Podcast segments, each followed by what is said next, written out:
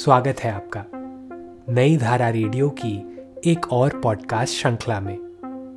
यह श्रृंखला नई धारा के संस्थापक श्री उदयराज सिंह जी के साहित्य को समर्पित है।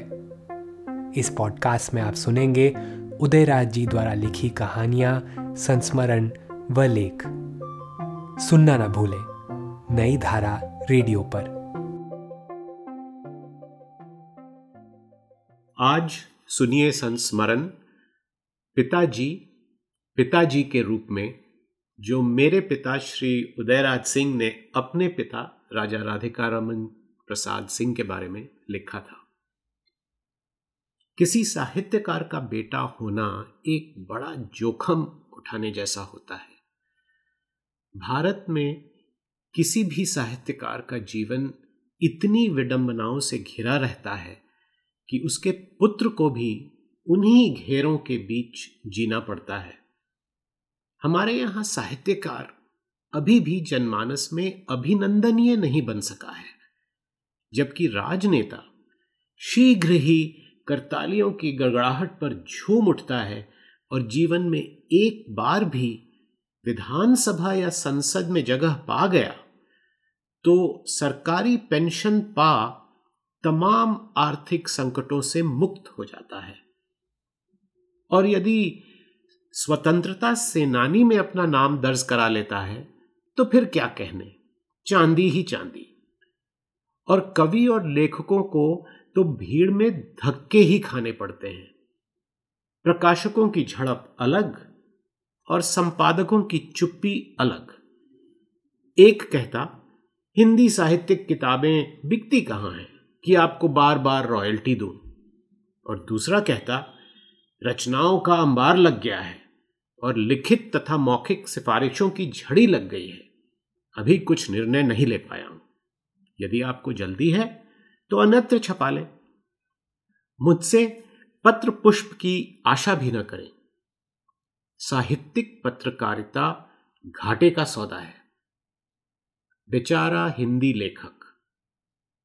खैर, यहाँ तो बात मेरे पिता की करनी है, जो जन्म से ही लक्ष्मी पुत्र कहे जाते थे। मगर फ़र्क एक यही था कि उल्लू उनका वाहन नहीं था। वह था हंस। तो लक्ष्मी तथा सरस्वती के इस लाड़ले का जन्म एक राजा के प्रथम पुत्र के रूप में हुआ था, जिसके दरबार की यह परंपरा थी कि प्रतिदिन सुबह नहा धोकर उस बेटे को नियमबद्ध हो दरबारी पहराव पहनकर पिता के दरबार में उपस्थित हो, उनके पैर छूकर प्रणाम करना और जब पिताजी पूछते, रउआ कैसन बानी? तो सर झुकाए ही उत्तर देना कि अपने के आशीर्वाद से ठीक बानी।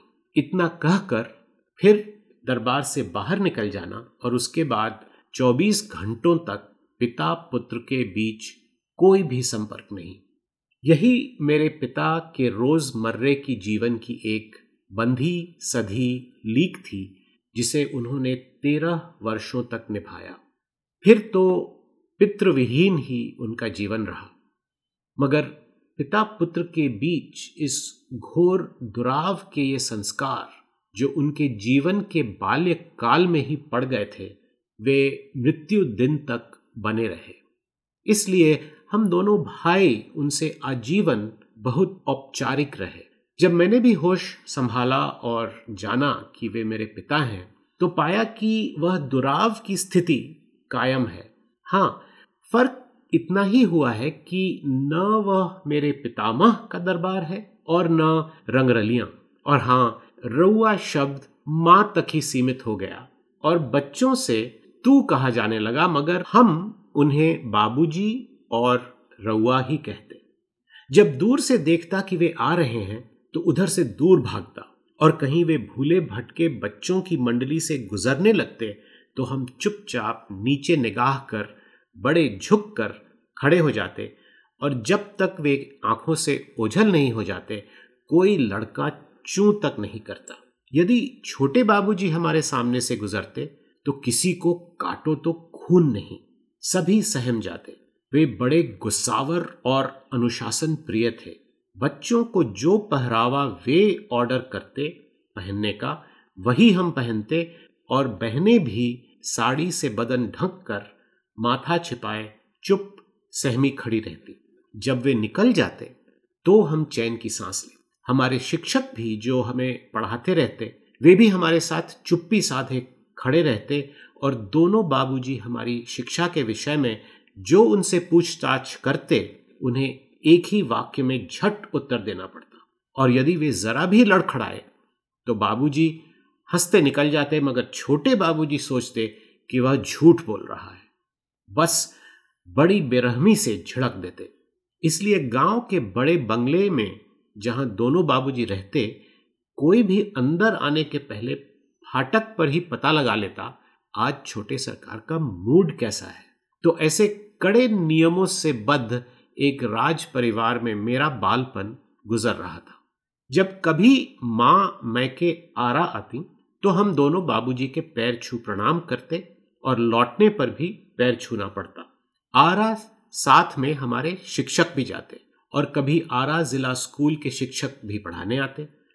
उन्हीं में स्वर्गीय बाबू शिव स्वरूप वर्मा तथा पंडित राम वृक्ष शर्मा भी थे जो पीछे पटना में बिहार सरकार के शिक्षा विभाग के उच्च पदाधिकारी भी बने और मेरे प्रकाश प्रकाशकीय जीवन के अभिभावक भी। उन्होंने गुरु शिष्य की परंपरा मुझसे अंत अंत तक निभाई। कुछ और उम्र बढ़ी तो जाना कि मेरे पिता एक लेखक भी हैं। पंडित जगदीश शुक्ल हमें हिंदी पढ़ाने लगे। मैं सूर्यपुरा हाई स्कूल में ही पढ़ने लगा और पंडित जी वहीं हेड पंडित थे।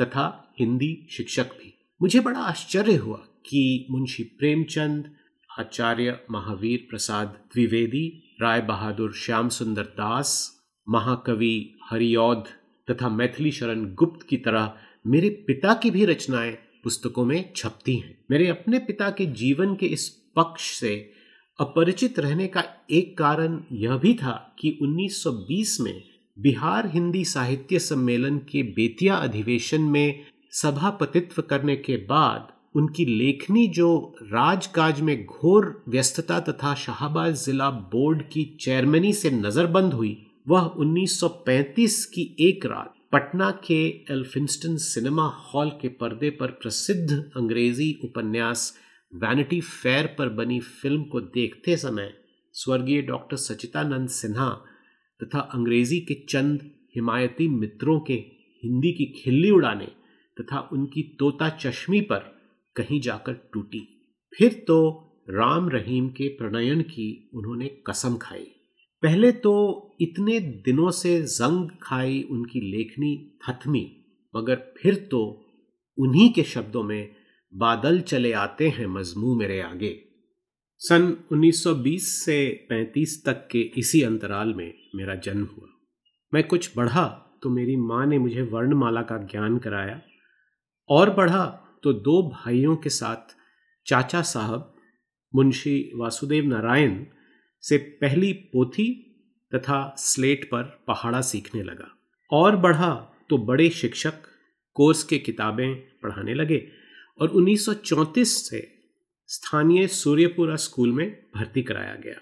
तो इस शैशव और कैशोर्य काल में मैंने अपने पिता को एक अनुशासन प्रिय बेलौस आदमी के रूप में ही देखा। उनका दूसरा रूप था एक अति व्यस्त जमींदार या लाट साहब के दरबार में अक्सर शेरवानी, चूड़ीदार, पैजामा तथा जोधपुरी साफे में लैस जाते हुए एक राजा का। उन दिनों बिजली तो थी नहीं, लालटेन लिए एक नौकर खड़ा रहता तथा आईना लिए दूसरा। और मेरे पिता साफे को सीटते रहते और उसके हर कोण को ठीक करते। दोनों भाइयों को सुंदर साफा बांधने में महारत हासिल थी। लड़कपन से सीखते सीखते उनके हाथ सद गए थे। दशहरे के दिन इसी राजसी लिबास में जब राजा साहब और उनके अनुज कुमार साहब गद्दी पर तोजी के लिए अपने गढ़ पर दरबार में बैठते और उनके साथ हम भाइयों को भी उसी पहरावे में बिठाया जाता तो मेरे पिता के सामने एक केस से निकाल कर लंबी, लाल, मखमली, म्यान में रखी तलवार रख दी जाती। दूसरे दिन उनका नौकर छोटक उसे अलमारी में बंद करने लगता तो मैं उससे पूछता, यह क्या है? तो वह उत्तर देता, राजा की उपाधि के साथ बाबूजी को कलकत्ता में लाट साहब ने यह नाम खुदी हुई तलवार भी दी थी। यही कायदा है। अब मैं अलमारी में इसे साल भर के लिए बंद कर देता हूँ और राजा साहब तो इसे कभी छूते तक नहीं। सिर्फ़ कुमार साहब के डर से यह सब ताम झाम होता, वरना जिस दिन एक जनवरी 1920 को उन्हें उपाधि मिली और कलकत्ता जाकर बड़े लाट के दरबार में उपाधि ग्रहण करने का न्योता आया तो मैंने सरकार से कहा कि उनका जूता बहुत पुराना है। जब पटना कॉलेज में एमए में आप पढ़ते थे, तब से ही मैं इसे किसी तरह चला रहा हूँ। कहीं छोटे सरकार की नज़र पड़ गई तो मेरी शामत आ जाएगी। तो कहते कि एक घड़ी की बात है, खूब चमका दो, सब निकल जाएगा। मगर हुआ वही जो मैं डरता था। शेरवानी साफे में लैस जब मेरे पिता उपाधि ग्रहण को कलकत्ता के दरभंगा हाउस से चलने को तैयार हुए और छोटक ने उमच कर जो उस चमचमाते जूते पर फीता कसा तो वह बुढ़ापे की बोझ से चरमरा कर टूट गया और सबको दिन में तारे दिखने लगे। गवर्नर हाउस जाने का समय हो रहा था और उधर कलकत्ते की सड़कों की उग्र भीड़ को पार कर पुरानी फोर्ड गाड़ी को समय पर वहाँ पहुंचाना था। खैर किसी अभिभावक के जूते से काला फीता निकाल कर उस समय काम तो किसी तरह चल गया, मगर बड़े सरकार की जगह पर झिड़कियों की झड़ी छोटक को सनी पड़ी। यह किस्सा सुन मेरा बड़ा मनोरंजन हुआ और 1948 में जब वह तलवार एक रात मेरे बंगले से चोरी चली गई तो मैंने मन ही मन सोचा चलो आज मेरे पिता द्वारा अक्सर सभाओं में बोले जाने वाले ये वाक्य, सूर्यपुरा का वह जमींदार राजा राधिका रमन तो 15 अगस्त 1947 को ही मरमिट गया, दफना दिया गया। विदेशी शासन का कलंक था, साथ आया, साथ गया। सार्थक हो गया क्योंकि उस कलंक की यह तलवार भी प्रतीक और साक्षी दोनों थी। हम तीन भाई साथ ही रहते थे, बाबूजी को दो पुत्र तथा छोटे बाबूजी को एक। हमें बंगले से बाहर जाने का कोई हुक्म नहीं था। गाँव में भी मोटर या फिटन पर जाना होता। कभी पैदल जाना भी होता तो एक चपरासी या कोई मुंशी जी साथ जाते। बाहर के किसी भी लड़के या स्कूल के सहपाठियों से भी मिलने की इजाज़त नहीं होती। कभी कभार किसी मित्र या रिश्तेदार की चिट्ठी भी आती तो उसे पिताजी बाहर ही खोलकर पढ़ लेते। फिर हमारे शिक्षकों से पूछताछ होती कि यह लड़का चरित्रवान है या नहीं। अमूमन वह चिट्ठी बाबूजी फाड़कर फेंक देते। कभी कभी हमारे पास भेज देते। एक बार बड़े भैया श्री बालाजी साइकिल से स्थानीय हॉस्टल में चले गए। फिर क्या था? भैया पर तो डांट पड़ी ही। जिसकी साइकिल थी, उसकी हालत खास्ता हो गई। बच्चों को बिगाड़ रहा है। वह हमारी निजी बिजली मशीन का चालक जंग बहादुर था। उसी दिन से बंगले के अंदर आने से उसे मनाही हो गई। भैया को कॉलेज से इलाहाबाद के एक छात्र का पत्र आया। वह चोरी करते पकड़ा गया था और रस्टिकेट कर दिया गया था। फिर क्या हुआ? कुछ न पूछिए। हमारे चाचा साहब, मुंशी वासुदेव नारायण, जो भैया के स्थानीय गार्जियन थे, उन्हें पिताजी ने फटकारा। ऐसे चरित्रहीन लड़के से बालाजी को क्यों मिलाया गया? क्यों उससे दोस्ती करने की छूट दी गई? चाचा साहब तो चुप, काटो तो खून नहीं। हमें स्कूल फ़ील्ड में खेलने की मनाही थी। पहले ड्रिल टीचर आकर हमें ड्रिल कराते, फिर हमारे बंगले के अंदर बने टेनिस कोर्ट में शिक्षक आकर हमें टेनिस खिलाते, जो खेल हमारे पिता और छोटे बाबूजी दोनों का प्रिय था और वे खुद भी खेलते। उपन्यास पढ़ना हमें मना था। उसमें का श्रृंगार रस हमें बर्बाद कर देगा। एक बार राणा भैया, छोटे बाबूजी के पुत्र, स्कूल पुस्तकालय से रवि बाबू का प्रसिद्ध उपन्यास गोरा पढ़ने को उठा लाए। उस पर दोनों बाबूजी की नज़र पड़ गई। किताब तो छिनी गई, लाइब्रेरियन बाबू की भी खूब मरम्मत हुई। बालकों को श्रृंगार रस की किताबें नहीं दी जाएँ, ऐसी हिदायत हो गई। एक बार 1928 में हम कलकत्ता गए। बड़े भैया को कुत्ते ने काट दिया था और उसकी सुई वहीं पड़ती थी। तिलौथू के प्रसाद साहब मेरे पिता के मित्र थे और वहाँ उनका थिएटर हॉल था। हम उन्हीं के यहाँ ठहरे। उन दिनों कलकत्ता में थिएटर की धूम थी। बोलते हुए सिनेमा का युग प्रारंभ नहीं हुआ था। मेरे पिता को थिएटर देखने का बड़ा शौक था। बहुत बहस और खोज कर यह पता चला कि कोरिंथियन थिएटर में गणेश जन्म हो रहा है। यह एक धार्मिक खेल है और मेरी अविवाहित बहनों तथा हम दोनों भाइयों के भी देखने लायक है। माता पिता के साथ हम वहीं गए। एक बड़े हॉल में एक विशाल भीड़ में बैठकर स्टेज पर नाटक देखने का यह पहला सो अवसर था। मैं सहमते हुए अपनी माँ से सटकर बैठ गया। बीच में एक दृश्य आ रहा था, जब दोनों स्तन से फूटकर दूध की धारा बहने लगती है। इस दृश्य को सिनेमा का प्रोजेक्टर चलाकर दिखाता था। बाबूजी ने देखा कि उनका बड़ा बेटा, जो उन दिनों तेरह साल का था, यह दृश्य उसके देखने लायक नहीं। जब तक हॉल में अंधेरा हो, उन्होंने भैया से झट कहा बालाजी, जरा मोटर में चले जाओ और ड्राइवर से मेरा पान का डब्बा लेते हो भैया नीचे पान डब्बा लाने आए और जब तक वह लौटते, यह सीन पार कर गया था और नाटक शुरू हो गया था। 1933 में हम अपने मामा और उनके साढ़ू, महावीर बाबू, जो पीछे पटना के महाधिवक्ता हुए, के साथ इलाहाबाद मोटर से जा रहे थे। भैया कॉलेज में पढ़ रहे थे और मेरे माता पिता उन्हीं के साथ वहाँ थे। रास्ते में मामा और महावीर बाबू के ससुराल, बनारस में काली मोहल्ला में रात बिताने को हम रुक गए। वहाँ चित्रा सिनेमा में इंदिरा एमए फ़िल्म चल रही थी। उसके नायक, नायिका थी बिल मोरिया और सुलोचना। उन दिनों दोनों सिने जगत के प्रख्यात कलाकार थे।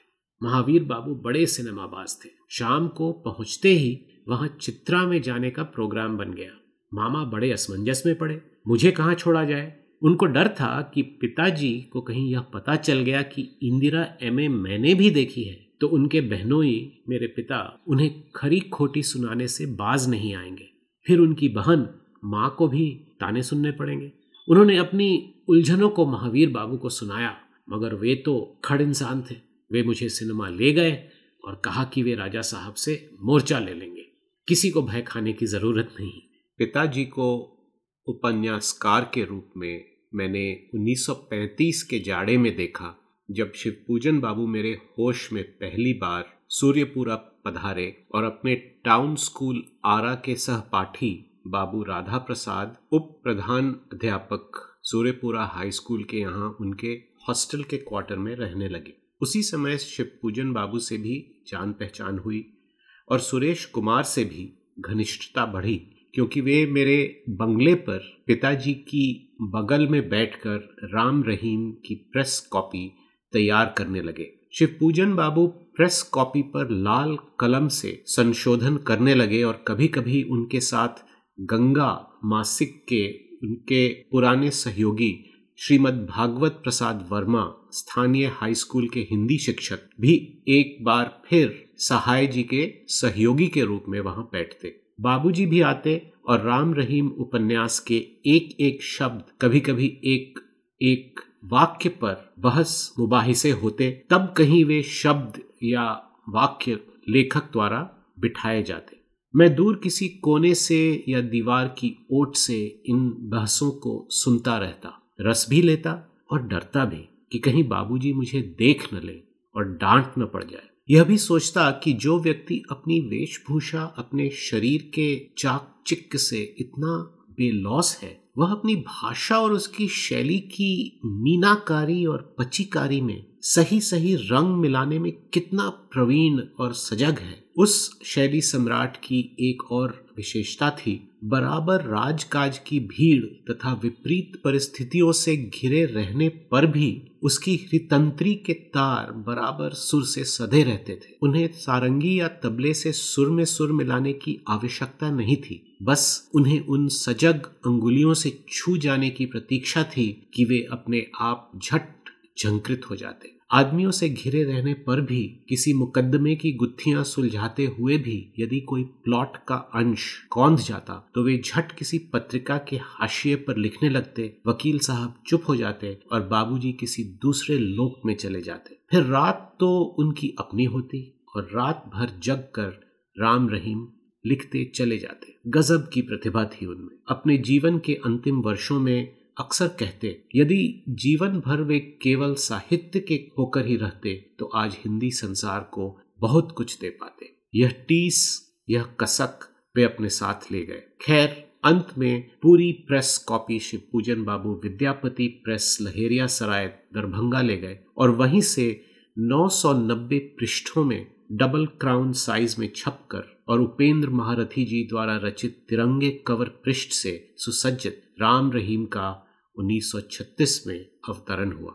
उन दिनों का वह बहुचर्चित उपन्यास रहा। उपन्यास सम्राट मुंशी प्रेमचंद के गोदान के समकालीन होते हुए भी राम रहीम की काफ़ी प्रशंसा और आलोचना हुई। मगर गुलाब राय जी के साहित्य संदेश आगरा में जो डॉक्टर दिवाकर प्रसाद विद्यार्थी तथा केसरी किशोर शरण की विस्तृत समीक्षाएँ निकली, वे बेजोड़ थीं। डॉक्टर विद्यार्थी ने वैनिटी फेयर की तरह राम रहीम को एक नायक विहीन, महान व्यंग्य साहित्य का अद्वितीय रचना माना। उस समय मैं राम रहीम को न पढ़ूं, यह असंभव था। बाबूजी राम रहीम की प्रतियाँ हमसे छिपा कर रखते क्योंकि उसमें श्रृंगार था। मगर वे जब भी आरा शहर में जाते, मैं उसे चुरा कर पढ़ने लगता और एक बार जब पूरा पढ़ गया तो उससे इतना प्रभावित हुआ कि मुझमें छिपी एक साहित्यकार की सुषुप्त चेतना एक बार की जार पड़ी और मैं भी लेखन की ओर अग्रसर हुआ।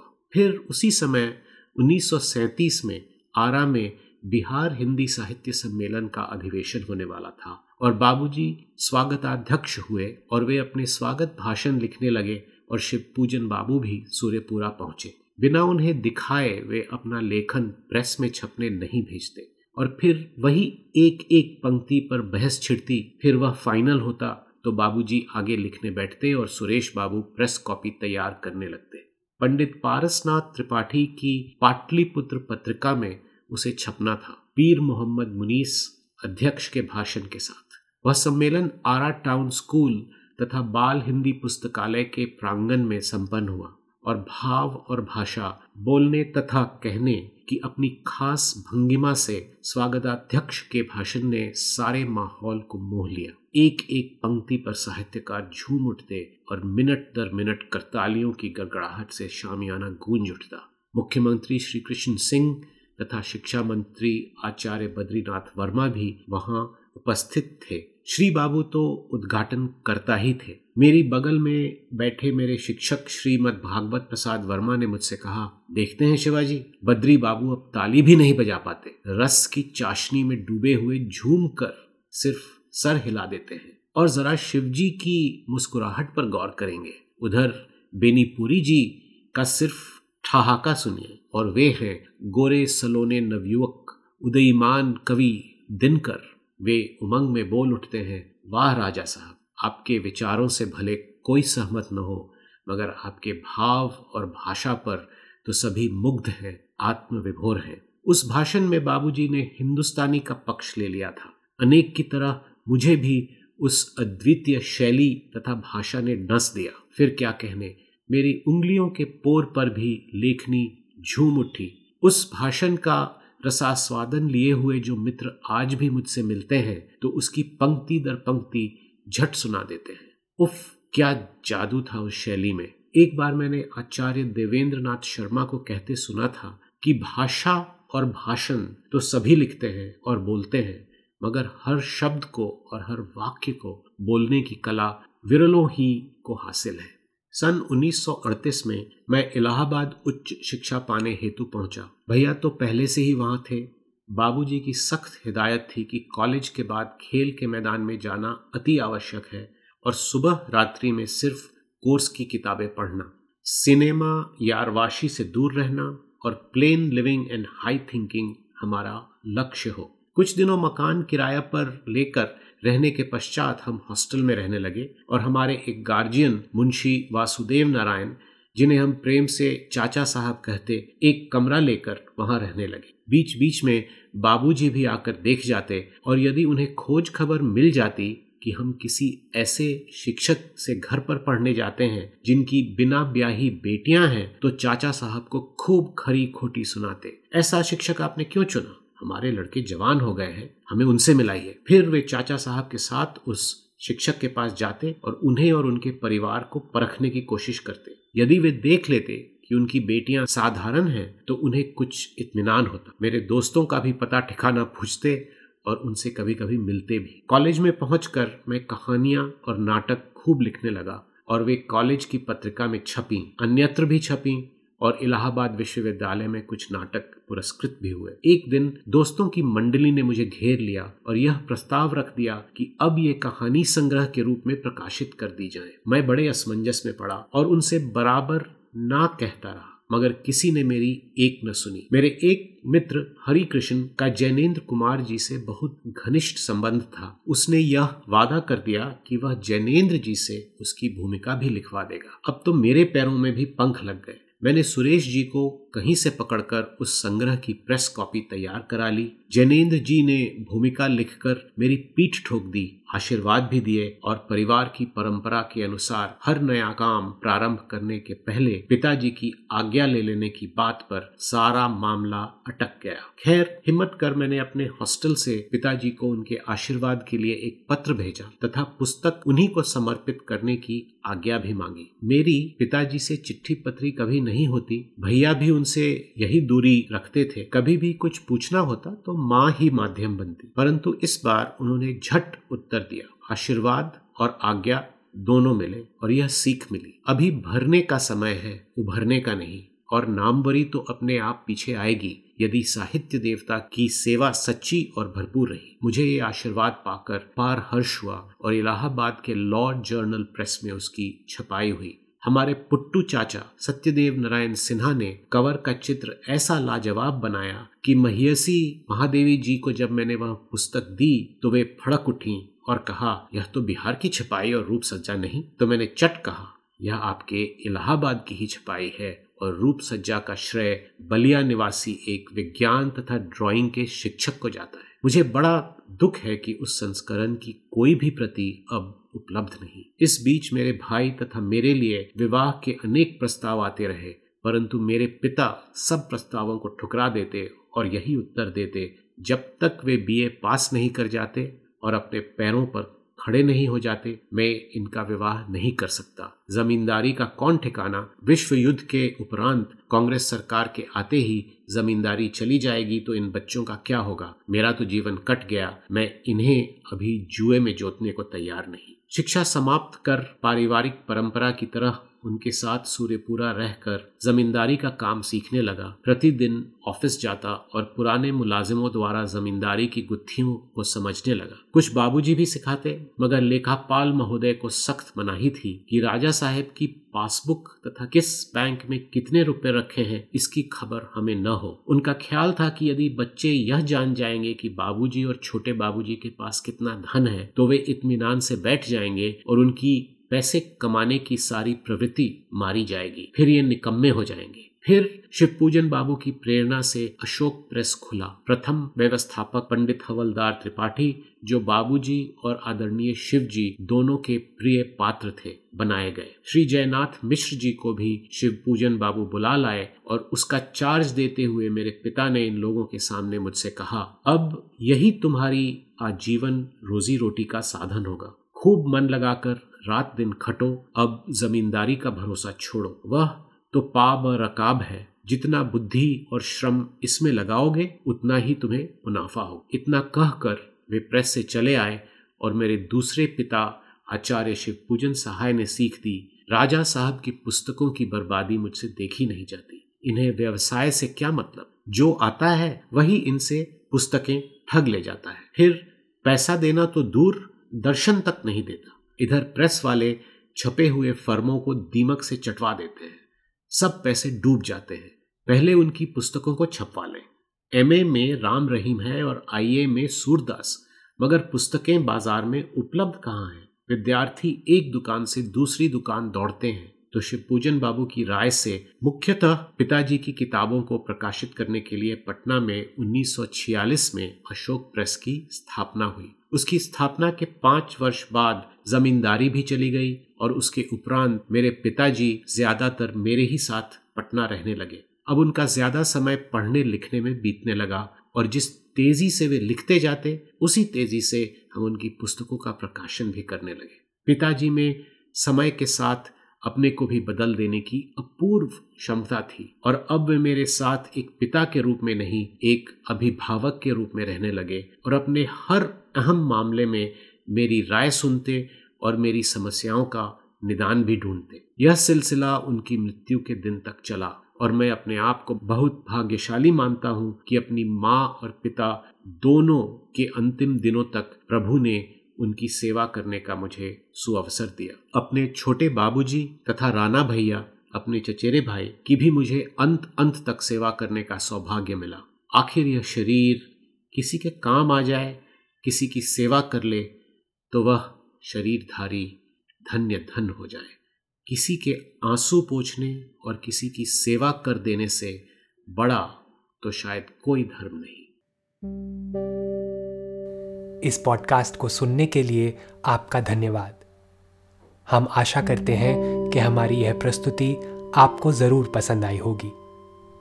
अन्य पॉडकास्ट्स, वीडियो इंटरव्यूज़ आदि के लिए नई धारा को सभी सोशल मीडिया प्लेटफॉर्म्स पर फॉलो करें। जल्द ही आपसे फिर मुलाकात होगी। धन्यवाद।